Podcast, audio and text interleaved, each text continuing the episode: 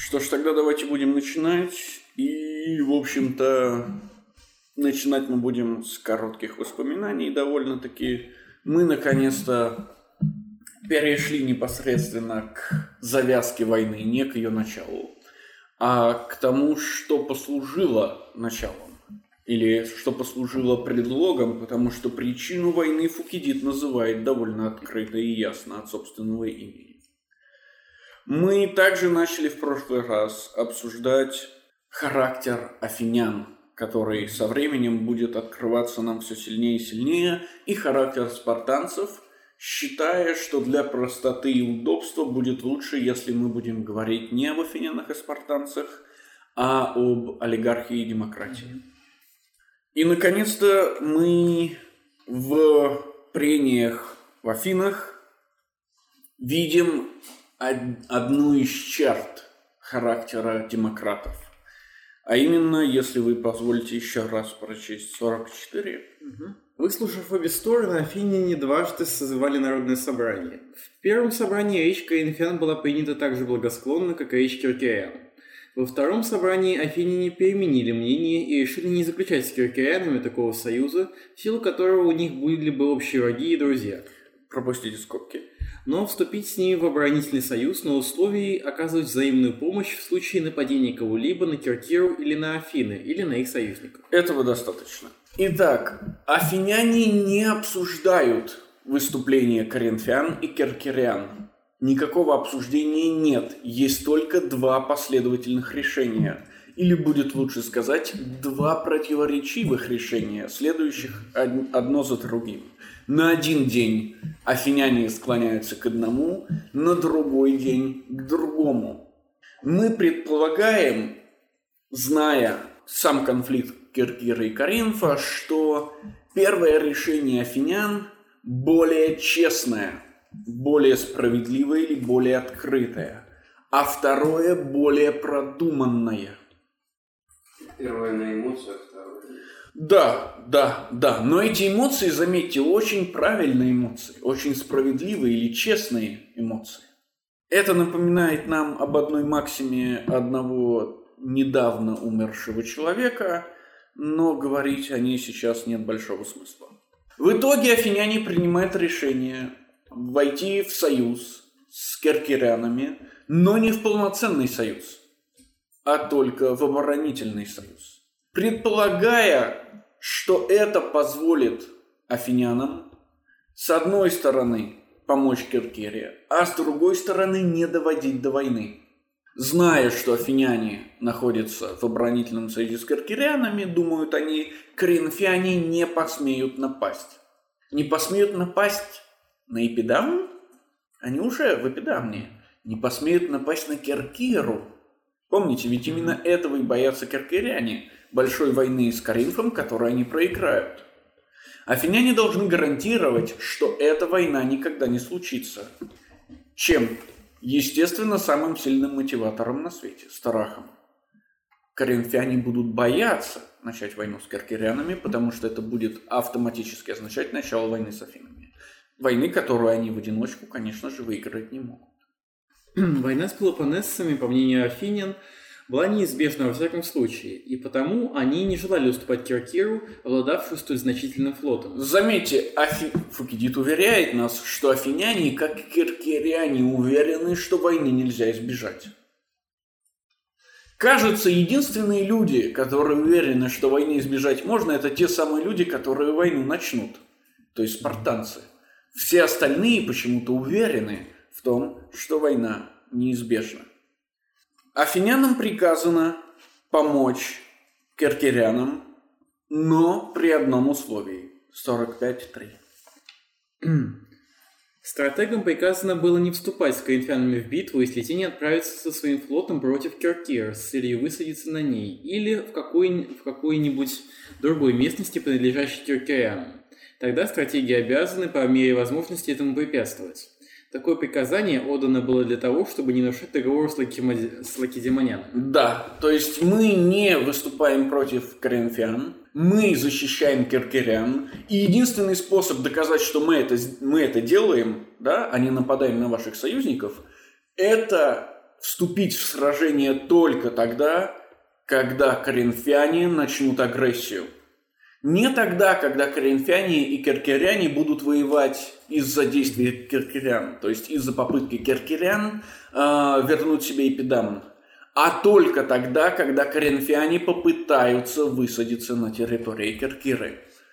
Но, естественно, происходит совершенно не это. В одном из боев между коринфянами и керкирянами, в следующем бою между коринфянами и керкирянами, морском бою, коринфяне побеждают и гонят керкирян. Коринфяне не собираются никуда высаживаться. Это не акт агрессии против Керкиры, но находящиеся недалеко афинские стратеги, видя полное поражение керкирян, принимают решение вступить в бой. Это ведет к катастрофическим последствиям. Давайте мы пока коротко скажем о той форме, в которой этот бой проходил. Потому что это знак прогресса. 49. По данному с обеих сторон сигналу, флоты сошлись и началось сражение. На палубах кораблей обоих противников было много гоплитов, много стрелков из лука и копьеметателей. Вообще сражающиеся вооружены были еще далеко не совершенно, по древнему способу. Да, сражение идет по древнему способу. Греки еще не научились толком воевать на море. Это значит, что скоро они научатся, и это часть технического прогресса. Не буквально технического, а прогресса в технике ведения самой войны. 7. Ввиду стесненного положения керкирян, афиняне стали более решительно помогать им. Правда, вначале они воздерживались от какого-либо нападения. Но после того, как поражение керкирян было полное, и коринфяне настойчиво преследовали их, каждый начал принимать участие в деле, и различия больше уже не делалось никакого.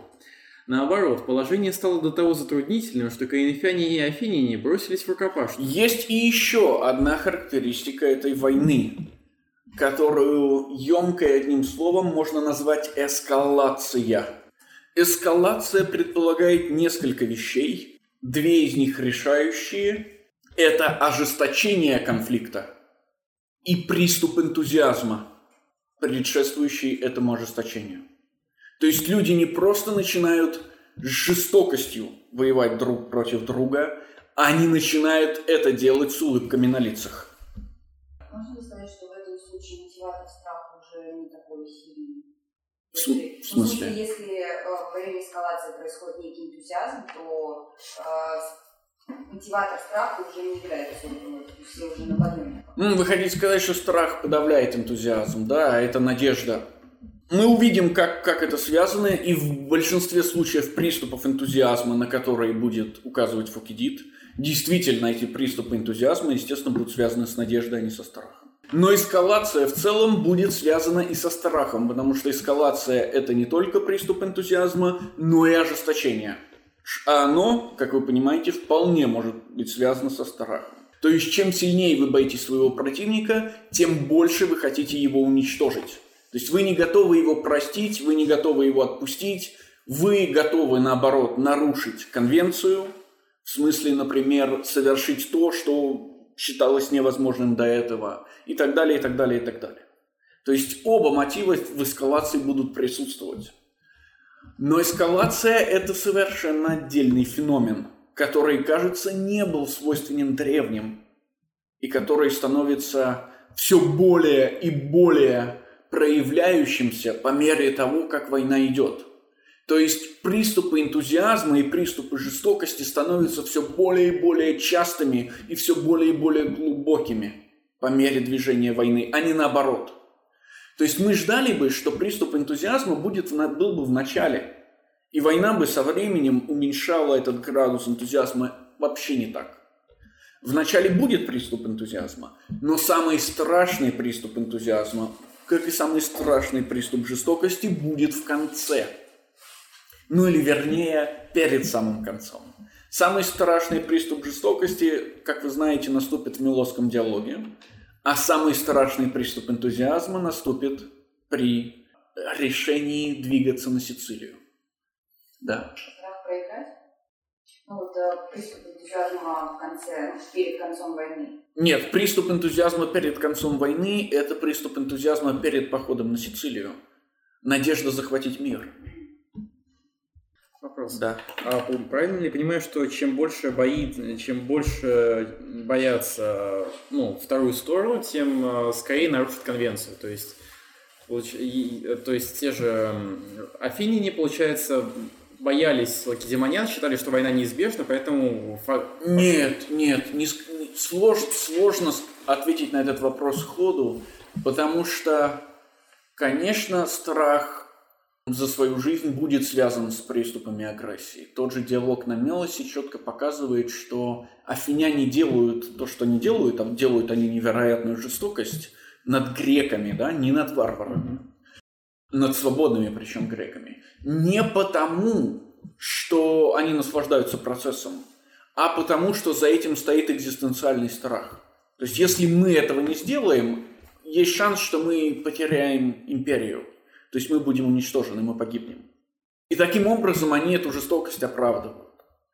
Но в целом в ходе войны эскалация будет происходить часто независимо от приступов страха или надежды конкретных. То есть сама война имеет внутреннюю логику эскалации. Чем дольше она идет, тем больше, если хотите, дегуманизируется противник. Выражаясь современным языком, конечно, греки ничего подобного не знали и таких выводов делать не могли. Да? И эта эскалация, конечно, будет проявляться и в той степени жестокости, которую обе стороны демонстрируют по отношению к окружающим, к своим врагам и к союзникам своих врагов. Афиняне вступают в бой с коринфянами, и Фукидид делает важнейшее замечание, еще одно важнейшее замечание о прогрессе 53. Действительно, по количеству принимавших участие в битве кораблей, это самое большое морское сражение эллинов против эллинов, какое до того времени было. Да, это только начало войны, и это... самое большое сражение в истории. Война еще даже толком не началась. Спартанцы не вступили в нее. Но это самое большое морское сражение в истории. Афиняне побеждают, естественно. Потому что они куда более опытные и куда более серьезно настроенные, чем коринфяне. И керкиряне, и коринфяне. Но это означает только одно. Первое. Афиняне нарушили договор с керкирянами. Оборонительный союз подразумевал, что афиняне не могут вмешиваться в сражение до тех пор, пока у них не будет четкого видения того, что коринфяне высаживаются на Керкиру. Ничего подобного не было. И, с другой стороны, несмотря на нарушение этого договора, это ведь не нарушение против договора. Обычно, если одна из двух сторон нарушает договор, то это нарушение договора против второй стороны. Но это не нарушение договора против второй стороны. Это нарушение договора в пользу второй стороны. Что ставит вопрос, является ли это нарушением договора? Ну, фактически, да, формально, да, фактически. Да, то есть вы хотите сказать по букве, да, по духу нет. По духу нет. Да. Нарушение договора против керкирян как бы не имеет ничего общего с вредом керкирянам. Наоборот. Но, несмотря на то, что афиняне нарушили договор против керкирян, они также, кажется, нарушили договор со спартанцами. Потому что получается, что они напали на союзника Спарты, на Коринф. И это может означать только одно, что нападением на Коринф афиняне развязывают войну. Другое дело, признают ли спартанцы это развязыванием войны?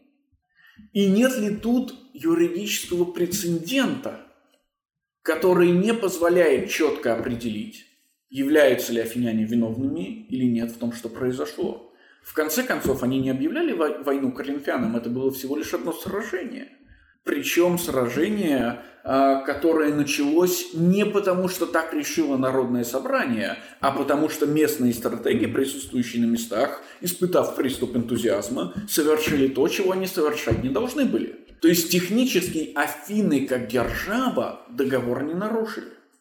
Но тут возникает вопрос в том, что договор между Афинами и Керкирой, он же предполагал конкретные условия вмешательства Афин. Да, Афине... то есть мы могли бы сказать, что это вмешательство вне условий договора, но керкиряне не сказали бы, что это нарушение договора. Да, керкиряне бы это не сказали, но коринфяне могли бы сказать, и коринфяне... что Афине не вмешались по собственной воле, сами нарушили один договор. Да, но проблема-то в том, что афинские стратегии – это не афинский народ. Давайте попробуем привести пример. Если вдруг у отдельного солдата-пограничника что-то происходит в голове, и он начинает стрелять на ту сторону границы и даже убивает кого-то, является ли это формальным объявлением войны? Нет. Не значит ли это, что этот человек, что скорее вместо того, чтобы начинать войну, вторая сторона должна потребовать мирного суда над этим явно совершившим ошибку, давайте скажем. Мы не называем его мотивов, они могут быть любые, да, совершившим ошибку или совершившим преступление человека. А могли ли коринфяне потребовать суда над афинскими стратегиями? Конечно. Но коринфяне, как и все, знают, что война неизбежна. И потому они собираются вместо того, чтобы потребовать суда, потребовать начать войну. Разве вы до этого не говорили, что Коринф и Спарта считают, что войну можно избежать? Спартанцы считают так. 52-3. Больше всего помышляли они о том, как бы возвратиться домой. Они боялись, что афиняне после произошедшей стычки сочли договор нарушенным и не дозволят им отплыть обратно. Ввиду этого коринфяне решили послать к афинянам несколько человек в лодке, без жезла глашатая, и испытать их настроение. Через послов они говорили следующее. Нас интересует только первое слово. Несправедливо поступаете вы, афиняне, начиная войну и нарушая договор. Да, этого более чем достаточно. Коринфяне пытаются понять, это было начало войны или это была случайность. И, естественно, они узнают, что это была случайность. 55-2. Таким-то образом Керкира вышла счастливо из войны с коринфянами, и афинские корабли возвратились оттуда. Следовательно, первым поводом к войне между коринфянами и афинянами служило то, что афиняне, состоящие в договоре с коринфянами, сражались против них на море вместе с керкирянами. Коринфяне возвращаются обратно, они перестают вести активные боевые действия, но, вы видите, формально они начинают войну или хотят начать войну. Угу. Непосредственно вслед за этим следующее обстоятельство также послужило поводом к распри между афинянами и пелопоннесцами, приведшей к войне. Так как коринфяне стремились отомстить афинянам, то последние, подозревая враждебные замыслы с их стороны, потребовали от живущих на перешейке Паллены, Потидеян, своих союзников, обложенных данью, но коринфских колонистов, срыть стены со стороны Паллены, выдать заложников, отослать эпидемиургов, которых ежегодно прислали коринфяне, и впредь не принимать новых. Афиняне опасались, что подстрекаемые Пердиккою и коринфянами потидеяне не отложились от них и не увлекли за собой прочих афинских союзников на Фартийском побережье. Афины – это империя. Империя всегда состоит из главы и подчиненных. В данном случае Афинский морской союз состоит из Афин и их союзников. Проблема империи заключается в том, что она не может существовать без этих подчиненных. Существование Афинской империи целиком зависит от существования ее союзников, от лояльности ее союзников. И потому афиняне воспринимают грядущую войну с коринфянами как экзистенциальную угрозу, потому что коринфяне не просто могут воевать с ними на море, это второстепенно, а они могут отложить часть союзников, потому что они с ними одной крови. Принцип крови не действует для афинян, но он все еще действует для их союзников. Если Афина империя, Спарта не империя? Спарта тоже империя. Но для Спарта союзники – это союзники или это подчиненные? Конечно, это подчиненные, потому что они делают то, что велят им спартанцы. Да, формально в обоих случаях, но в случае Спарта особенно, это обставлено как демократическое голосование, да? Но всем понятно, кто здесь глава. кто начальник. Просто возникает вопрос тогда, Коринф для Спарты подчиненный или союзник? Коринф для Спарты и союзник, и одновременно подчиненный. Другое дело, что Спарта – это особенная империя, не совсем такая, как Афины. Мы увидим это не только в разнице между олигархией и демократией, но и кое в чем еще. 57. Боятся не только Афины. Из страха перед ними Пердикка через послов своих отправил в Лакедемон, хлопотал о том, чтобы вовлечь афинян в войну с пелопоннесцами, а коринфян старался склонить на свою сторону, чтобы заставить Потидею отложиться от Афин. Да, Пердикка – это царь Македонии. Очень интересный персонаж по ходу всей пьесы. Он не является союзником ни тех, ни других. Он является союзником себя самого. И все время пытается играть на разладе между афинянами и спартанцами. Проблема, правда, еще в том, что Пердикка, как единоличный правитель, также очень сильно подвластен собственным преференциям. Поэтому он не раз будет бросать спартанцев, потому что присланный спартанцами военачальник не будет ему нравиться, а не потому что союз со спартанцами будет невыгодным. В любом случае, страх испытывают не только афиняне, но и Пердикка. И он подталкивает лакедемонян и коринфян начать войну с афинянами. 58. Со своей стороны, потидеяне отправили посольство к афинянам с поручением попробовать убедить их не изменять ни в чем положение Потидеи. В то же время потидеяне вместе с коринфянами явились в Лакедемон хлопотать о том, чтобы был заготовлен для них на случай нужды вспомогательный отряд. А так как от афинян, несмотря на продолжительные старания, потидеяне не добились никакого благоприятного ответа, а, напротив, афинские корабли шли теперь против Македонии, равно как и против них, так как высшие должностные лица в Лакедемоне обещали им вторгнуться в Аттику, если афиняне пойдут в Потидею. Да, ну смотрите, спартанцы могут сделать только одно. У Спарты нет флота, поэтому они могут сделать только одно – вторгнуться в Аттику, то есть на землю афинян. Они не могут осадить город, потому что город окружен стенами и нет осадных орудий. Они не могут попытаться взять Афины в долгую осаду, да, то есть не осадить в прошлый раз, а взять штурмом, да, они не могут осадить город, потому что город соединен длинными стенами с портом, с Пиреем. А это значит, что сколько бы спартанцы не стояли под стенами Афин, у афинян не будет ни голода, ни каких-либо других проблем от этого, потому что до тех пор, пока они господствуют на море, Пирей будет снабжать их всем необходимым. А у них есть Коринфский флот. Теперь, как вы видите, афиняне и керкиряне заодно, а значит Коринфский флот в 2 раза меньше, чем соединенный флот Афин и Керкиры. Кроме того, помните, что афиняне опытнее, чем коринфяне, что в военном деле, конечно, имеет огромное значение. То есть спартанцы не могут сделать ничего, кроме как вторгнуться на землю афинян и сжечь их поля. Это все, на что они способны. К большому их сожалению, их большая сухопутная армия, их сильная сухопутная армия ничего не может сделать против флота афинян. И в этом смысле афиняне находятся всегда в более выгодном положении. Но даже вторжение в Аттику представляет из себя некий урон. И спартанцы обещают, что они помогут. Только теперь ввиду таких благоприятных обстоятельств потидеяне заключили одновременно клятвенный союз с халкидянами и батитеями. И отложились от Афин. В то же время Пердикка убедил халкидян покинуть приморские города и, разрушив их, переселиться в Алинов и укрепить только один этот город. Покинувшим свои города халкидянам, Пердикка предоставил на все время войны с афинянами для жительства участок собственной земли в Мигдонии, в окрестностях озера Болба.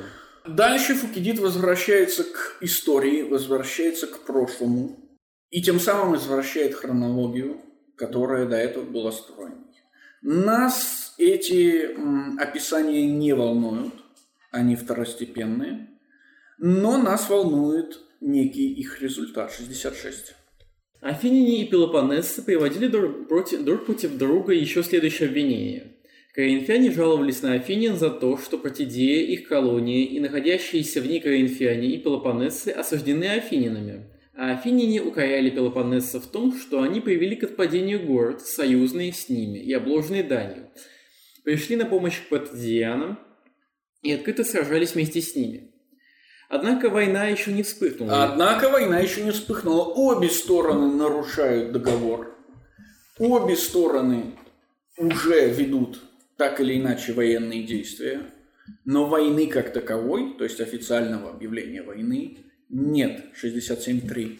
О, 2-2, прошу прощения. Из страха перед афининами эгиняне открыто не отправляли посольство в Лакедемон, но тайком вместе с коринфянами ревностно стали возбуждать пелопоннесов к войне, указывая на то, что вопреки договору они не пользуются автономией. Да, вы видите, союзники афинян уже боятся афинян. И страх – это отличный мотиватор к тому, чтобы подстегнуть врагов афинян, освободить союзников. Получается, из-за конфликта с Потидеей союзники Афин начинают от нее откалываться. От Афин? Да. Пытаться, да, то есть появляются мятежные настроения. Как вы понимаете, они появились немного раньше, потому что сама Потидея тоже хотела немножко отойти. Созывается совет союзников лакедемонян во главе с ними. И многие выступают в ту или иную сторону. Помните, да, союз лакедемонян куда более демократичен внешне, чем союз афинян. Многие выступают в ту или иную сторону. И, конечно, самые главные выступающие – это коринфяне, которые, как мы уже прекрасно понимаем, адвокатируют за начало войны. 5. Последними выступили коринфяне, предоставив остальным союзникам раздражить предварительно лакедемонян, и прибавили ко всему сказанному следующее. Ваша лояльность, лакедемоняне, в вопросах, касающихся ваших собственных государственных дел и частных отношений, делает вас слишком недоверчивыми к тому, что говорится по адресу других. Да. Итак, коринфяне желают войны. Коринфяне хотят, чтобы спартанцы открыто объявили ее. Это значит, что они хотят, чтобы спартанцы открыто нарушили договор, который... хотя и нарушен уже де-факто, де-юре остается действующим. В этом желании, естественно, коринфяне будут преувеличивать ситуацию и преувеличивать разницу между спартанцами и афинянами. Но базово они эту разницу изложат. Поэтому вы отличаетесь рассудительностью, но бываете плохо осведомлены о том, что творится в области внешней политики. Мне надо посмотреть оригинал, я это сделаю дома, но я уверен, что, естественно, первое свойство спартанцев – это умеренность. Это значит автоматически, что коринфяне, мыслящие диалектически, и все остальные, мыслящие диалектически, указывают на то, что свойство афинян – неумеренность. Правильно. Я напоминаю, что умеренность – это добродетель, а неумеренность – это порок. Почему? Потому что из 4 греческих добродетелей первое – это умеренность. Так, раньше мы много раз открыто заявляли, что афиняне наносят нам обиды. Но вы не расследовали тех данных, какие мы каждый раз представляли, и скорее предполагали, будто это говорится в видах наших собственных интересов. Вот почему мы созвали находящихся здесь союзников не до того, как грозила нам беда, а лишь теперь, когда она стряслась над нами. И нам подобает говорить преимущественно перед этими союзниками, поскольку у нас имеются самые серьезные жалобы и на афинян за их наглость по отношению к нам, и на вас за ваше равнодушие. Наглость будет неумеренность. Вам, как неосведомленным людям, нужны были бы дополнительные сведения об этом в том случае, если бы афиняне обижали эллинов как-нибудь скрытно. Но теперь разве нужно долго распространяться, коль скоро вы видите, что одних афиняне поработили, против других, особенно против наших союзников, замышляют козни, и что они заранее, с давних пор приготовились на случай возможной войны в будущем. Иначе они не могли бы отнять у нас Керкиру силою и осаждать Потидею. Между тем, Потидея представляет удобнейший пункт на Фартийском побережье, а Керкира могла бы доставить пелопоннесцам сильнейший флот. Вина за все это падает на вас, потому что вы прежде всего дали афинянам укрепить свой город после персидских войн, и потом возвести длинные стены на вас, потому что все время на настоящие поры вы лишали свободы не только порабощенных афинянами, но и даже ваших союзников.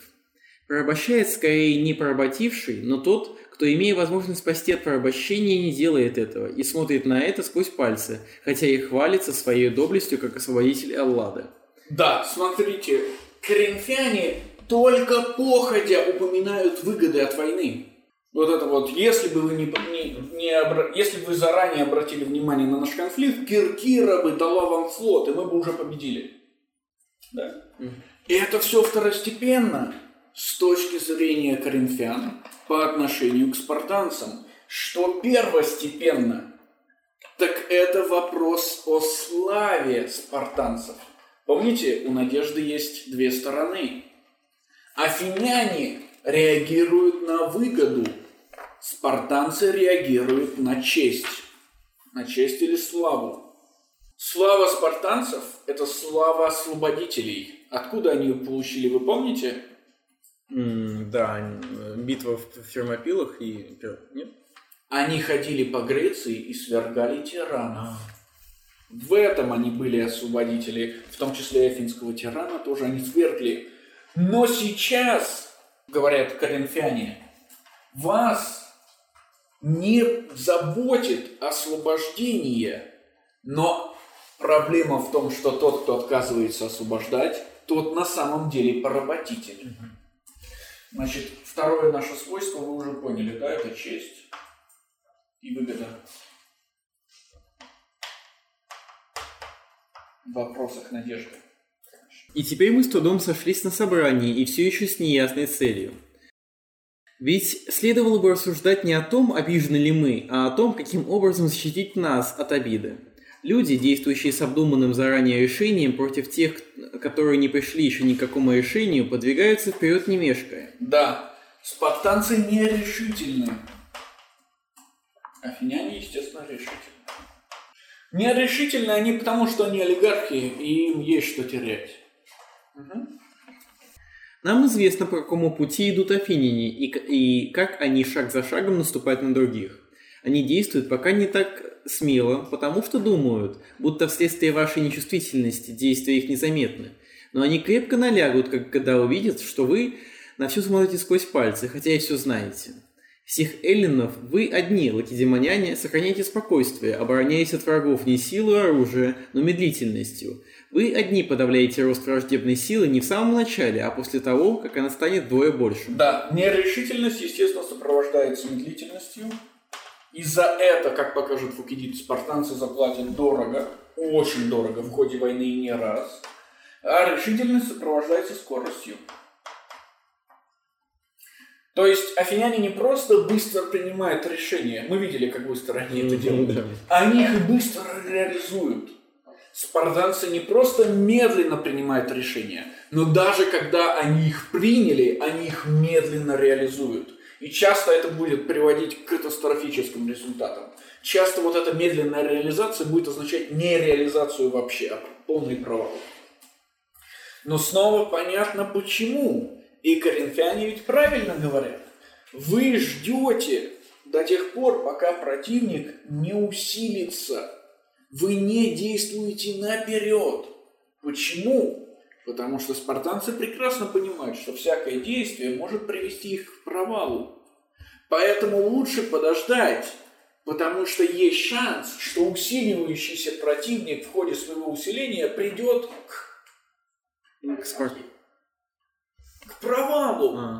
Чем олигархи приходят к прекрасной мысли, чем больше ты действуешь, тем больше шанс провала. Но то же самое верно и для твоего противника. То есть вместо того, чтобы начать бить ребенка, то есть представим Спарту и афинян как, значит, взрослого атлета, стареющего атлета и набирающего силу атлета. Что может сделать стареющий атлет, чтобы не проигрывать набирающему силу? Да просто ноги ему сломать, да и все. Но это опасно, потому что про это могут узнать, и он может лишиться карьеры.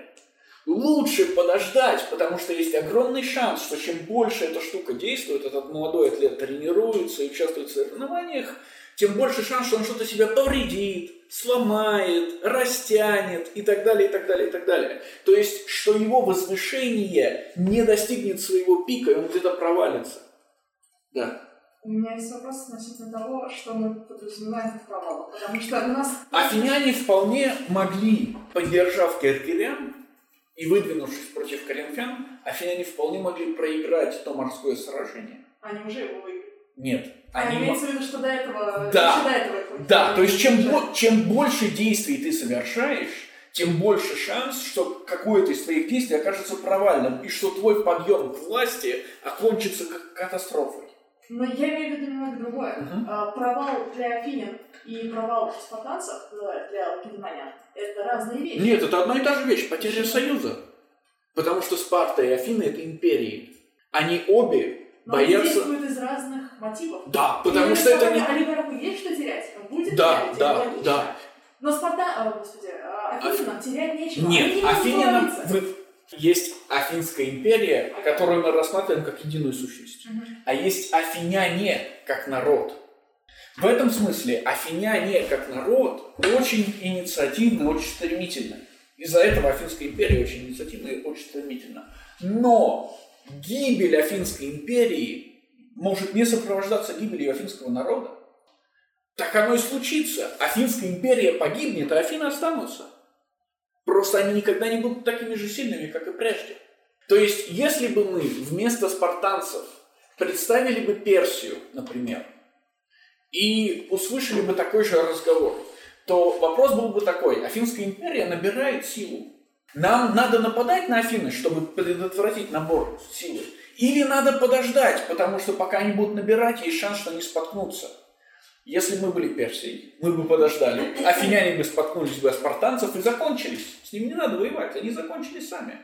Придется воевать с теми, от кого они споткнулись. Но это понятно, но мы же приводим пример здесь только для того, чтобы вы поняли, что чем больше действует, и это логика спартанцев, тем больше шанс на провал потерять власть, перестать представлять угрозу. Не исчезнуть как город, а перестать угрожать Спартанской империи. Ну, грубо говоря, то есть мы, получается, действие ведет к саморазрушению так или иначе? Нет, не так или иначе, а есть шанс. Есть шанс. Да, и этот шанс довольно высокий. Да, но шанс – это надежда, олигархия не сходит из надежды. Кстати, да. Почему? Нет, конечно, все в этой ситуации, конечно, давайте сразу попробуем. Конечно, страх и надежда – это две стороны одной медали. То есть мы можем сказать, что спартанцы действуют не из надежды, что афиняне провалятся, а они не действуют из страха, что они провалятся сами. Но это же подразумевает, что пока они не действуют из страха, что провалятся сами, они подразумевают, что всякое действие может вести к провалу, а значит надеяться, что афиняне провалятся. Слишком запутанно. Если мы возвращаемся к аналогии, проще переломать ребенку ноги, чем ждать, что он сам себе переломает. Так бы думали афиняне, потому что ими бы двигала надежда. Да нет, у вас никакого страха перед ребенком нет. Ну, в смысле, нет, может быть, какой-то экзистенциальный, но как бы переломать ноги, это не мешает. Понятное дело, что страх у вас не перед Афинами, а страх-то у вас перед войной. Олигархи, как и тираны, не могут выйти за границы города, потому что это закончится тем, что город захватит. Плюс мы забываем то, что демократии эмоциональны, более эмоциональны, чем олигархия. Соответственно, эмоциональные действия – это больше шанс ошибки. Да, то есть дело не только в том, что афиняне, что тот, кто усиливается, может провалиться. Дело в том, что это еще и афиняне. Да? Я понимаю. У вас был вопрос. Да. Ну, олигархи не любят случай, так? Никто, наверное, не любит случай. Но они зависят от него больше. Олигархи, так как они ждут, что кто-то сам спорит. В этом обвинение коринфян, да. Спартанцы будут бороться с афинами, как только те достигнут какого-то высокого уровня усиления. Но они ждут, что пока те этот уровень достигают, они споткнутся и упадут обратно. И все будет нормально и так. Но коринфяне не говорят, что это хорошо. Они наоборот говорят, что это ужасно. Потому что это, с одной стороны, ломает спартанскую честь. Потому что пока афиняне притесняют своих союзников и остальных греков, спартанцы ничего не делают. А с другой стороны, это ужасно еще и потому, что если афиняне доберутся до этой точки, то воевать с ними будет гораздо тяжелее, чем если бы воевать с ними можно было сейчас. Но это же отражает для нас логику олигархов. Воевать всегда тяжело, олигархия никогда не хочет воевать, поэтому разницы между войной здесь и войной здесь нет, они обе одинаково опасны. И как покажет сама война, спартанцы проиграют первую ее часть благодаря лютой случайности. Афиняне выиграют ее благодаря той же лютой случайности. То есть у логики спартанцев есть смысл. И этот смысл делает их в глазах Фукидида умеренными. В отличие от афинян, спартанцы не давят своих союзников так сильно не потому, что не хотят, или потому, что их империя менее империалистична. Нет, империализм с точки зрения Фукидида – это нормально, и это в природе. Они не давят своих союзников так сильно, потому что есть связь между умеренностью и страхом. Плюс, если мы говорим о том, что коринфяне как бы противопоставляют спартанцев афинянам, упрек в том, что спартанцы надеются на случай, это же упрек в том, что они демократы. Демократы надеются на случай, потому что он позволяет им разбогатеть, у них же ничего нет.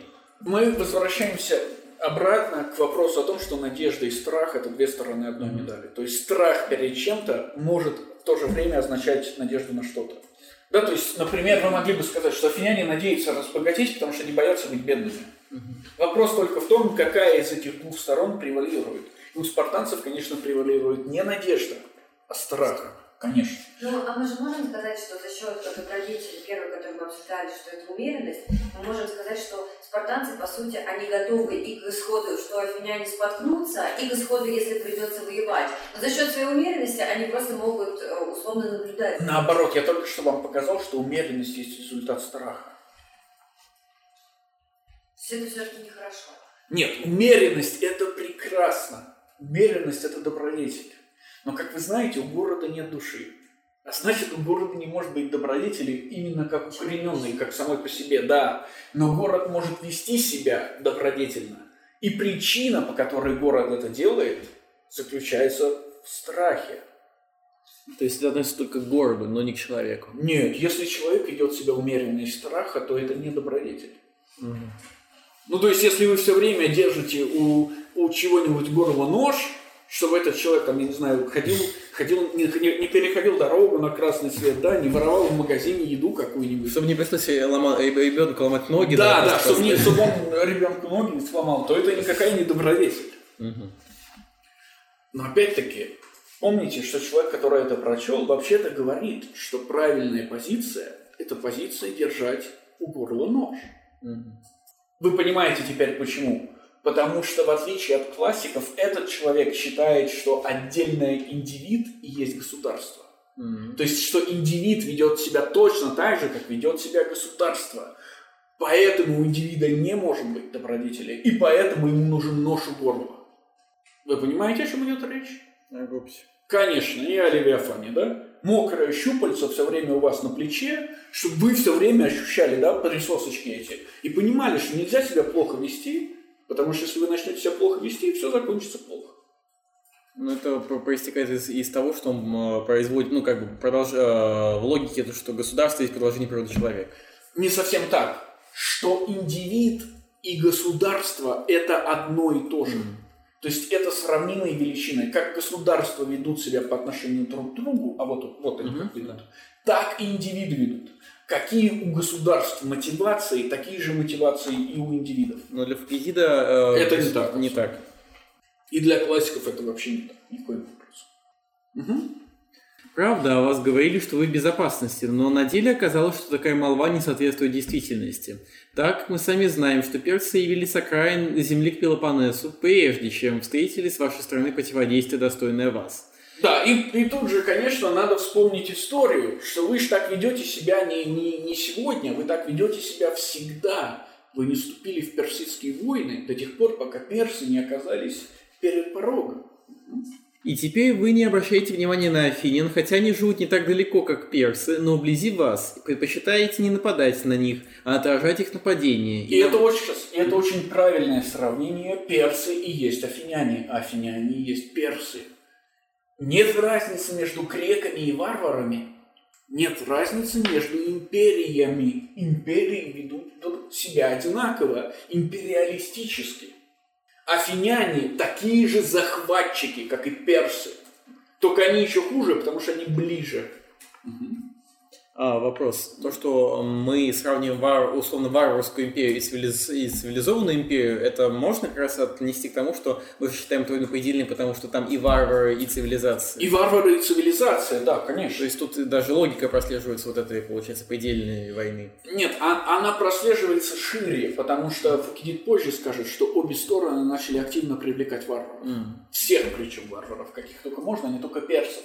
Здесь же коринфяне, утверждая, что нет разницы между империями, мы потом увидим, так это или не так, пытаются сказать, что на самом деле нет разницы между персами и афинянами. И понятное всем дело, что персы – это, конечно, злые песеголовцы, да, которых надо бояться и от которых ничего хорошего ждать не надо. Из чего надо делать вывод, что афиняне такие же, только они еще хуже, потому что они ближе.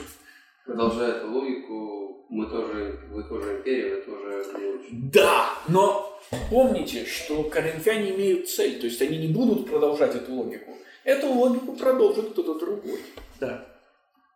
Не является ли этот аргумент коринфян плохим и одновременно очень удобным для нас, потому что он отвечает на вопрос, почему Спарта не нападает? Ей зачем? У нее эта тактика уже сработала. Да, это хорошее замечание, да, но спартанцы все-таки вступили в войну с Персией к тому моменту, как персы оказались. Где? У Афин, конечно. Афины взяли, да. Иными словами, Афины должны оказаться на пороге Спарты, чтобы Спарта начала войну. Так они и так уже на пороге, то есть персы дошли до Аттики, но афиняне уже в Аттике. Окей, прям совсем от стен мы должны стоять. А у Спарты нет стен, поэтому. Да, эта аналогия не работает, потому что у Спарты нет стен. Их можно бросать. Отражать их нападение и на волю случая предоставили решение борьбы с противником, гораздо более могущественным, нежели вы. Вы знаете также, что персы потерпели неудачу, главным образом по собственной вине. Да, и снова... Вы победили в прошлый раз не потому, что вы классно сражались, а потому что вам повезло. Спартанцы, как мы узнаем позднее, прекрасно знают о роли случая на войне, поэтому этого им объяснять не надо. 70. Кроме того, мы считаем себя вправе порицать вас более, чем кто-либо другой, особенно принимаем во внимание обстоятельства данного момента, всего важного значения которых вы, нам кажется, не сознаете. Вы, по-видимому, вовсе не приняли в расчет, что представляют собой те афиняне, с которыми предстоит вам борьба, до какой степени они во всем отличаются от вас. Афиняне любят всякие новшества, отличаются быстротой в замыслах и осуществлении распринятых решений. Вы же, напротив, стремитесь к тому, чтобы сохранить существующее, не признаете ничего нового, не исполняете на деле даже необходимого. Далее, афиняне... Давайте начнем с этого, да? Так будет лучше. Афиняне инициативные и прогрессивные. Спартанцы, естественно, пассивные и регрессивные. Олигархия всегда консервативна, демократия всегда прогрессивна. Далее, афиняне отваживаются на то, что превышает их силы, рискуют до безрассудства, и надежда не покидает их даже в критических обстоятельствах. Да, афиняне полны надежд, а вы полны страхов.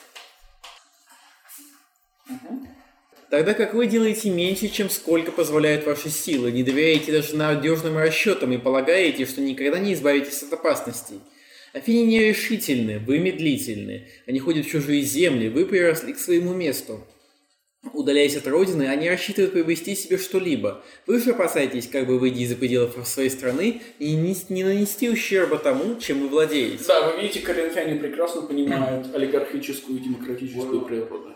Можно вопрос? Да, конечно. Они все время говорят про решительность. И после какое-то перечисление пассивность, страх. Да, они повторяют это усиление. Коринф же сам олигархия. То есть те обвинения, которые они предъявляют спартанцам, это для них то же самое получается. Вы видите, что Коринф с самого начала куда более активен. Есть разница между одной олигархией и другой. У Спарты есть империя, то есть спартанским олигархам больше терять, чем коринфским. Ага, вот он как. Конечно. То есть, грубо говоря, возвращаемся к ресурсности, да, в данном случае. В смысле? То, что у спартанцев больше ресурсов. Чем больше у вас есть, тем больше вы боитесь потерять, тем больше ваш страх, тем медлительнее вы становитесь. И тем более умеренными. А Коринфу нечего терять, поэтому он пытается... Точно терять меньше, чем спартанцам. У Коринфа нет империи. Да, Коринф уже и флот. Не, одно сражение это же не потерял. Просто не получается ли, с одной стороны, мы бы сказали, определенное лицемерие со стороны коринфян, потому что... Эта речь имеет свою цель. То есть эта речь не имеет цель изложить истинную ситуацию. Логично. А имеет цель заставить спартанцев вступить в войну. Просто коринфяне до этого уже упирали на справедливость. Они упирали на справедливость в прошлый раз, потому что им больше нечего было предложить. Понял. Побеждая врагов, Афины не преследуют их, возможно, дальше, а теперь поражение дают оттеснить себя, возможно, меньше. Сверх того, свою жизнь афиняне отдают за свое государство так, как будто она вовсе им не принадлежит. Напротив, духовные свои силы не берегут как неотъемлемую собственность, чтобы служить ими государству. Афиняне патриотичны. Спартанцы, естественно, не патриотичны. Как можно было бы ожидать от Спарты непатриотизма? Но, как вы видите, с точки зрения коринфян это так. Понятно, демократия и патриотизм связаны. Бедность, неграмотность и любовь к своей стране связаны напрямую. В то время как богатство, образованность и нелюбовь к ней связаны напрямую. Можно? Еще интересный момент получается, когда Коринф говорит, что, по сути, Афины преследуют своих врагов, и отходит как можно меньше. Наоборот. Отходят они на меньше. Отступают. Да, они не представляют противовес, что делают спартанцы. Так это же очевидно, да? То есть все понимают, в чем обвинение. Но не всегда, конечно, нельзя же так открыто сказать, что спартанцы бегут, да? Но все понимают, что диалектика требует, если вы назвали одно, значит второе подразумевается. Да, и после этого немного будут делать. Возникает вопрос, если афиняне патриоты, то тогда диалектическим противоставлением патриотизму служит космополитизм. Нет, космополитизма не существует. Еще нет? Нет, конечно нет. Космополитизм появляется вместе с эллинизмом. Понятно. То есть, какой космополитизм сейчас? Просто получается, что поскольку олигархи, как утверждает коринфяне, что спартанцы к своей земле прикованы, то есть они получается... Они же прикованы не потому, что они ее любят, а потому что им страшно. Да. Но получается, что их неприкованность к земле не провоцирует любовь к ней, но не провоцирует их оттуда уйти. Потому что у них империя целая есть. Да, им есть что терять, поэтому они не уходят. Но они не любят это. Потому что они прекрасно понимают, что это является источником постоянных проблем и страха. У афинянцев наоборот. Можно любить родину, потому что ничего плохого, в кавычках, тебе родина не делает. Если мы возьмем богатых людей в Афинах, богатые люди в Афинах, в отличие от бедняков, должны были нести так называемые литургии. Они должны были содержать государственные праздники, хоры, триеры и так далее. То есть они платили налоги, налогов не было, понятное дело, они содержали государство. Поэтому у них был повод не любить это государство. Бедняков не было такого повода. Государство, наоборот, за счет богатых им все это давало. Хоры, литургии, всевозможные празднества. Я напоминаю вам, что афиняне были еще круче, чем россияне. Потому что каждый второй день в Афинах был праздничным. У нас это каждый пятый, наверное, если считать в году, да? Православный календарь. Нет, официальных государственных праздников. Только вчера был праздник. Да, день разговаривать. Даже сами вкусно. Нет, я имею в виду прям с выходными, салют это уже. Да, то есть у вас есть отличный повод любить государство, которое каждый второй день вас бесплатно кормит и вам что-то веселое показывает. У вас есть отличный повод не любить его, если все это делается за ваш счет и против вашей воли. А можно ли повести такую аналогию, что коринфяне, поскольку тоже олигархия, тоже не патриотично, но у коринфян много колоний. То есть они не привязаны к своей земле, поэтому не стремятся колонизировать. Ведь... Но они более активно, да. Они, хотя олигархия, понятное дело, что Спарта и Афины – это архетипы. И понятное дело, что в реальности все гораздо богаче, чем в архетипизации, конечно. Просто, насколько я помню, как раз даже и вы говорили, у Фукидида встречалось то, что два полиса не основывали почти колонии. То есть Спарта и Афины. У Спарты был Тарент, в этой, в Великой Греции, а у Афинин... Вроде как вообще это... Ну, я не настолько хорошо помню, чтобы вам сказать. Нет. Но давайте не будем отвлекаться, лучше продолжим с коринфянами. Если замыслы им не удаются, они смотрят на это как на потерю своего достояния. Если же план их осуществился, и они приобрели что-либо, достигнутая удача кажется им незначительной в сравнении с тем, что предстоит еще сделать. Да, вы можете оставить это... Зачем здесь должна быть честь? Вы можете оставить это под разделом надежды, но меня это волнует немножко больше, чем могло бы. Надежда афинян настолько сильна, что как только они начинают надеяться, они уже думают, что это их. То есть это уже их. И одновременно она не только сильна, но и настолько неутолима, что как только она утоляется, немедленно появляется еще более далекая надежда. Еще более страшная надежда. Можно говорить вообще в какой-то степени о наивности? Или эта категория, она, получается, не подходит? Нет, они не наивны. Авантюризм. Вы могли бы так сказать, да. Но авантюризм... Я не знаю, что стоит за этим словом, да. Сверхнеумеренность. Ну, именно поэтому я и говорил вам, что вы можете оставить ее под разделом надежды. Мы всегда можем впихнуть еще больше неумеренности. Еще больше надежды. То есть это не просто надежда, а это никогда не утолимая надежда. Потому что есть такие люди, которые, надеясь, утоляются этими самыми надеждами.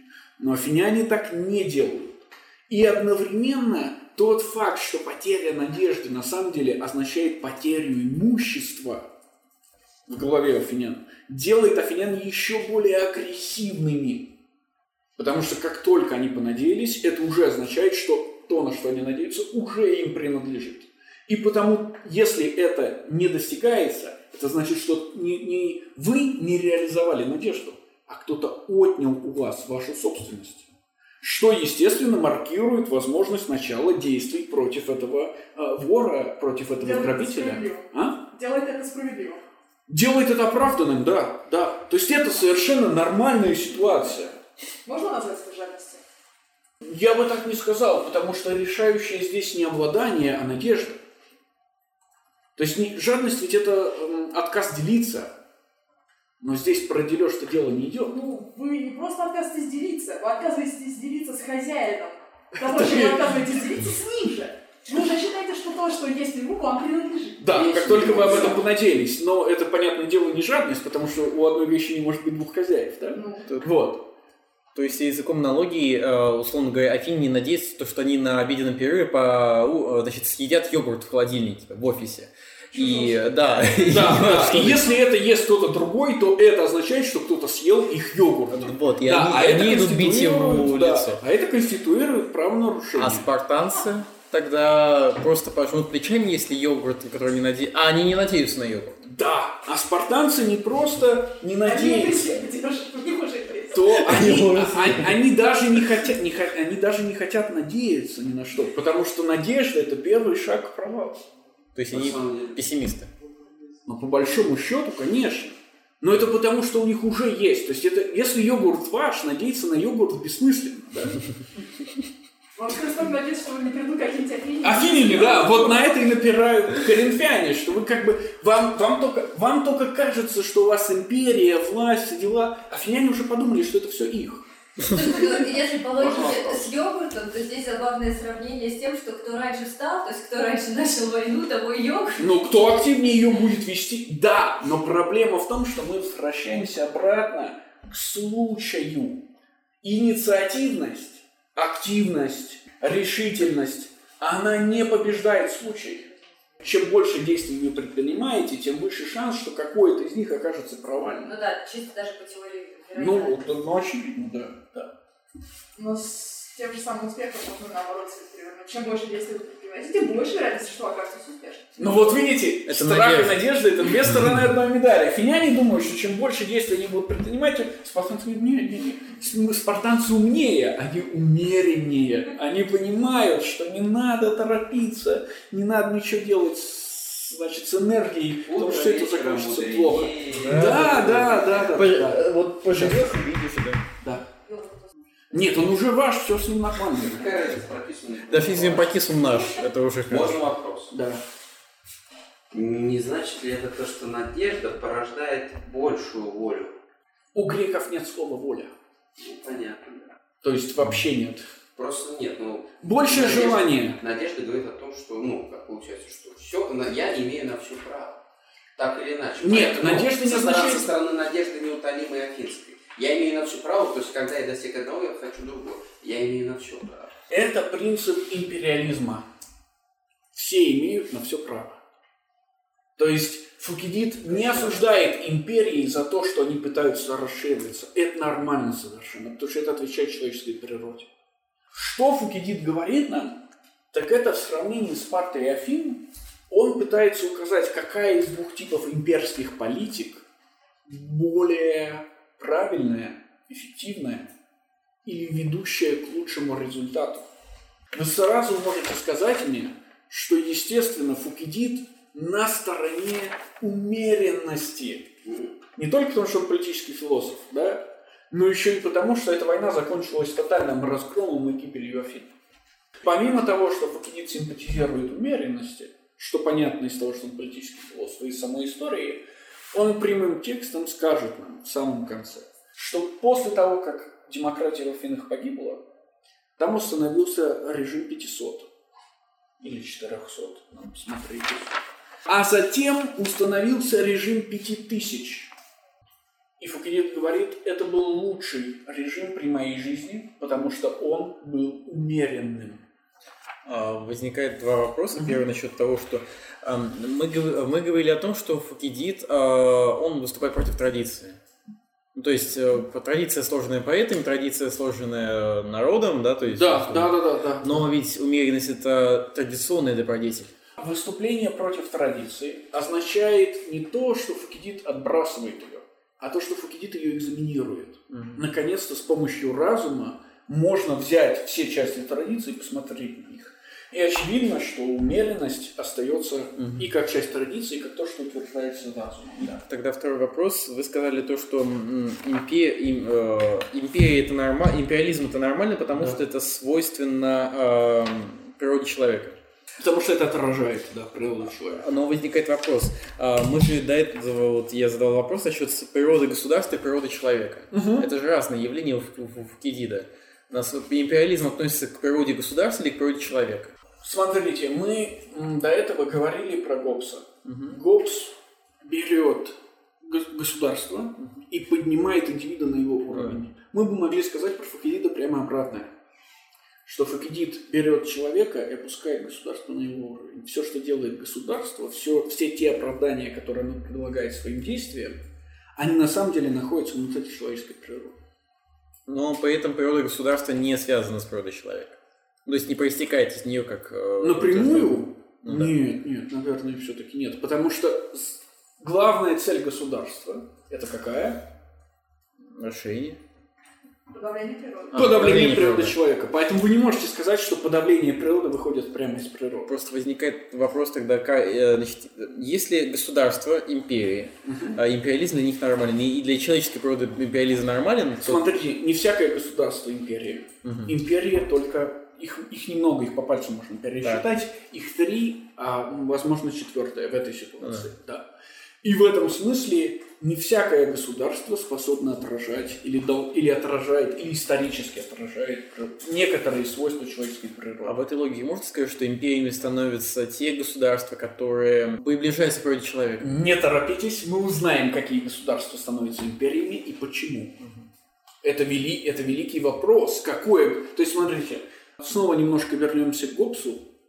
Все государства равны. Вопрос действительно возникает о том, на каком праве какие-то из государств начинают подчинять другие государства. На каком праве какие-то из государств становятся империями. И почему их империализм должен быть признан как правовой, существующий по праву, и нормальный. Это тяжелейший вопрос, потому что он поможет нам. В случае Гоббса он прямо скажет, как тогда люди сосуществуют между собой. Потому что точно так же, как существуют между собой государства, должны сосуществовать индивиды.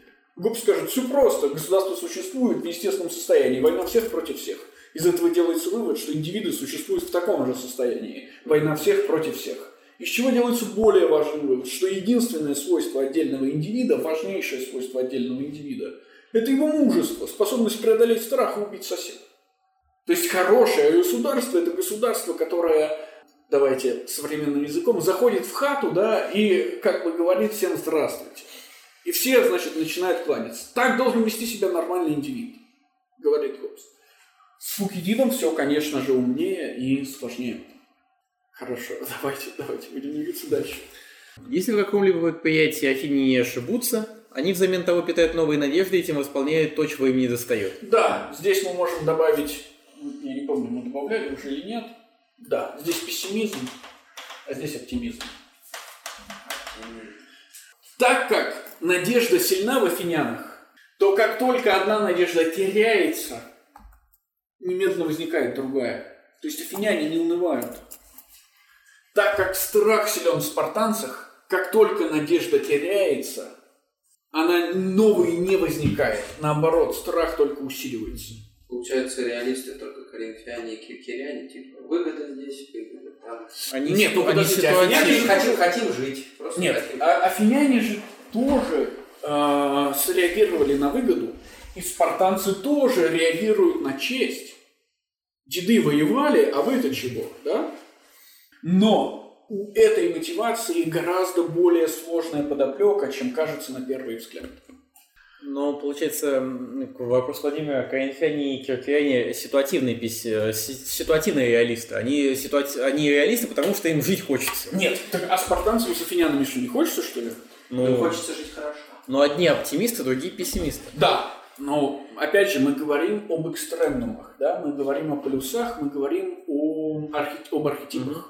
Соответственно, и Спарта, и Коринф, и Керкира тоже при детальном рассмотрении могли бы вписаться в одну из этих схем так или иначе. Да? В конце концов, ведь коринфяне начинают войну не потому, что в Эпидамне какой-то там флот есть, в Эпидамне нет ничего, а потому что эпидамняне – это их колонисты, да? И Бог сказал, что надо помочь.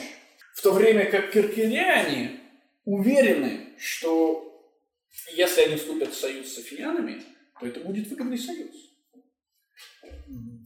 Хорошо. Обладание и надежда на то, что они замышляют, сливаются в одно целое только у афинян благодаря той быстроте, с какой они стремятся осуществить свои решения. Так непрестанно всю жизнь трудятся они с напряжением сил и среди опасностей. Наличными благами наслаждаются они очень мало, будучи постоянно занятыми стремлением к приобретению. Не для них другого праздника, как выполнить то, что требуется обстоятельствами. Напротив, на праздный покойник смотрит так же, как на утомление без отдыха. Угу, смотрите. Спартанцы гедонисты, а афиняне прагматики. Они прагматики не потому, что они испытали на себе великую силу философии прагматизма, а потому что надежда все время их подстегивает. Им некогда, они не могут остановиться и некогда отдыхать. Это и делает их такими агрессивными. В то время как спартанцы, имеющие то, что они имеют, желают только в этом находиться. Желают отдыхать от трудов. И в этом смысле они не только испытывают страх, да, не только страх делает их пассивными, но и их повседневность делает их пассивными. Гедонизм не противоречит умеренности? В данном случае под гедонизмом понимается, конечно, не утопание в неге, да, не эпикурейский гедонизм, а тот факт, что спартанцы желают наслаждаться тем, что есть. И это, кстати, вполне себе может быть проявлением умеренности, потому что вы наслаждаетесь тем, что у вас есть, а не тем, что вы хотите заполучить. То есть вы не хотите еще больше. У вас и так нормально. Но получается, это что в каком-то плане Афины несколько аскеты, в том отношении, что они... Как их рисуют? Да, но они аскеты не по собственному решению, а потому, что надежда стягает их бесконечно. То есть они такие... Американцы, да, то есть американцы времен там 20-х, 30-х, золотой лихорадки, да, вот ты заработал 100 тысяч долларов, а ты заработал миллион, заработай 100, заработал 100, сделай свою эту самую нефтяную корпорацию, которая будет монополистом, да, сделал, государство выступило против тебя, ну, тогда поехали, да, Ну тогда поехали в Панаму, там делают собственный марионеточный режим, который там позволит тебе эту самую нефтяную монополию сохранить. И так далее, и так далее, и так далее, пока ты не умрешь. У тебя просто нет возможности лечь, полежать на собственном дорогом доме. Ну или хотите современный пример, условный Илон Маск, да? Угу. Который говорит: Марс, да, там, а вот свой дом я продам. Значит, от каких-то лакшери вещей я откажусь, да? В отпуск я не ездил никогда в своей жизни, потому что некогда. Хотя все деньги мира у меня есть, и так далее, и так далее, и так далее. Вот это два сравнения такого простого и понятного духа. Ничего хорошего в этом нет. Это ужасная штука. Но она позволяет афинянам... Естественно, она проистекает из бедности. Понятное дело, что у богатого человека все-таки есть какие-то... потуги к тому, чтобы сесть отдохнуть. У бедняка нет, потому что ему негде отдыхать. Да, и поэтому он все время хочет. А можно ли сказать, что получается природа афинян как архетипа более империалистична, нежели спартанцев? Конечно! В этом и разница между двумя империями, с которыми мы начали. Спартанская империя – это умеренная империя. Значит, империя афинян более имперская? Более имперская? Нет. Лучше сказать просто неумеренная. Потому что и то империя, в смысле, есть ядро и есть периферия, которая ядро давит. Да? То есть нельзя быть более или менее империей, но можно быть более умеренной или более агрессивной империей. И, конечно, вопрос встает, какая из двух империй лучше. Просто возникает вопрос, что если у нас потом будет раскрываться вопрос, какие государства могут становиться империями, да. Значит, тогда, условно говоря, какой путь к ним ведет? Потому что афинский путь, который ведет к империи. Да. Путь, который ведет к империям, всегда одинаков. Mm-hmm. Это путь самой империи. И, как вы видите, это два разных пути. И один из них, как вы знаете, полная катастрофа. Поэтому, если бы кто-нибудь, желая кратко характеризовать афинян, сказал, что они рождены для того, чтобы самим не иметь покоя и другим его не давать, он был бы прав. И вот, лакедемоняне, когда такое-то государство стоит против вас, вы все медлите и думаете, что продолжительное спокойствие является уделом не тех людей, которые своими вооружениями не попирают права, но в то же время выказывают явную решимость не допускать нарушений прав по отношению к себе. Вы же считаете справедливым не причинять горе остальным и даже защищаясь не вредить никому. Вы могли бы осуществить это и то едва ли. В том случае, если бы вы жили по соседству с таким же государством, как и ваше. Да, спартанцы не могут сохранить свой курс на умеренность. Не потому, что это плохой курс, а потому, что у них нет выбора. Так как афиняне, именно потому, что они неумеренные, естественно, не остановятся на том, чтобы подчинить себе всех, кто еще не стал союзником спартанцев. Они обязательно начнут нападать на Спарту. И начнут нападать на нее, естественно, с кого? С них самих. С союзников. И этот союзник, естественно, бедные коринфяне, которые говорят: на нас уже напали. Чего вы сидите-то? Все закончится для вас плохо, если вы не вмешаетесь в войну. То есть, и афиняне в своем праве расширять империю. Нет ничего плохого в империализме. И спартанцы в своем праве остановить расширение Афинской империи, потому что речь идет об их существовании. О существовании Спартанской империи. То есть обе стороны имеют право начать войну. Обе стороны оправданы в том, что они делают. По той причине, что, грубо говоря, вторая сторона может угрожать их существованию и в плане природы. Да?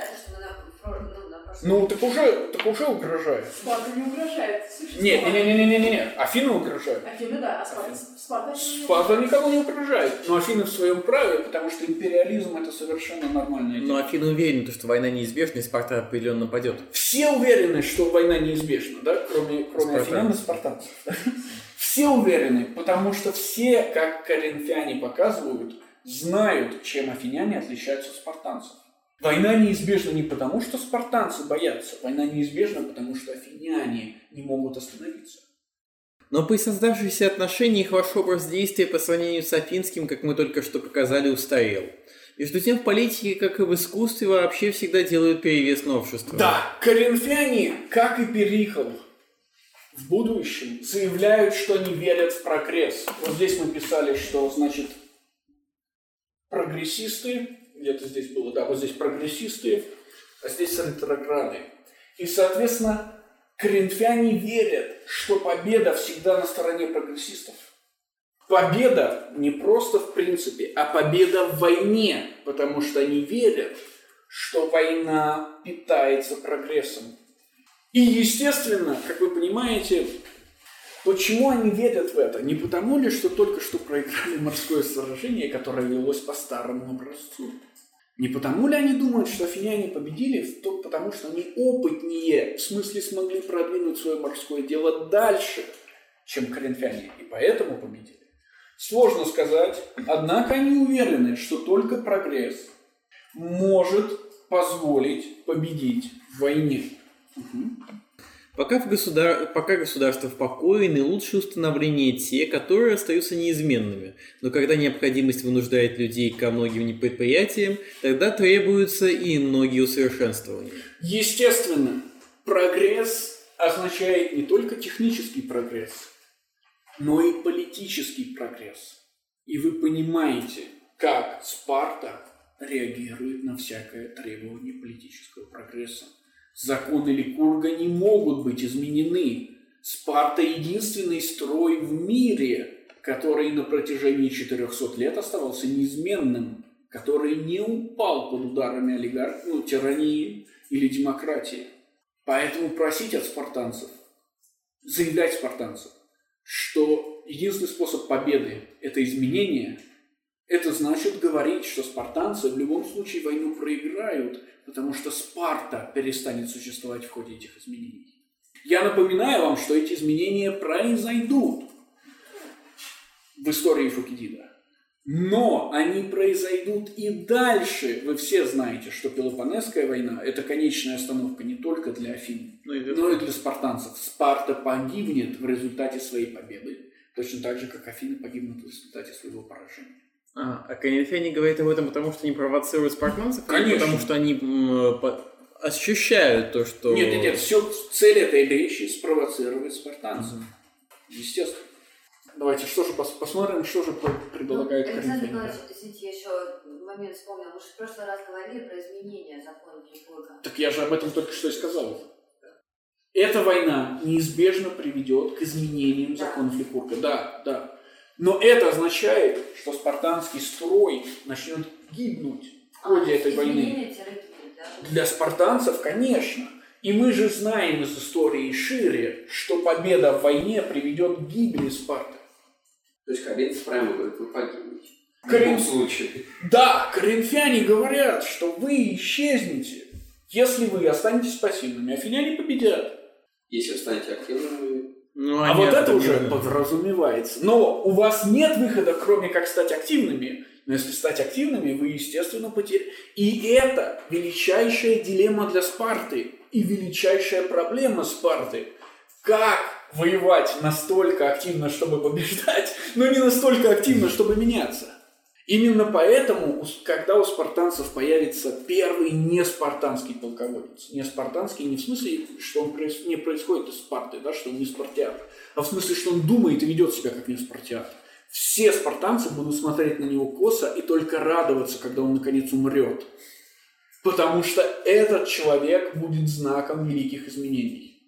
Если коринфяне подразумевают то, что спартанцам придется фактически погибнуть в классическом варианте, чтобы победить... Но им придется измениться, да. Почему коринфяне просто не могут договориться с афинами и перейти на их сторону?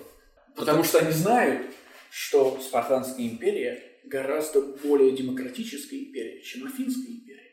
Угу. Они знают... Достаточно, чтобы у союзников была олигархия, а демократы и данники отберут. Да, они знают, что... Присоединение к Афинам означает бесконечную войну, потому что афиняне никогда не остановятся, в то время как союз Спарты означает периоды мира. Их, как олигархов, естественно, устраивают. Привлекает, между прочим. Да, они понимают, что мир, периоды мира – это круто, но вечный мир – это нехорошо. Упреки к Спарте, они не относятся в целом, а только к этому конкретному моменту. Если бы не было Афинской империи, какие бы были к ней упреки? Вот почему афинская политика, как основанная на большем опыте, гораздо более носит характер новизны, чем политика ваша. Чем больше люди действуют, тем больше опыта получают. получают, тем больше опыта, чем больше опыта получают, тем больше изменений в свои действия вносят.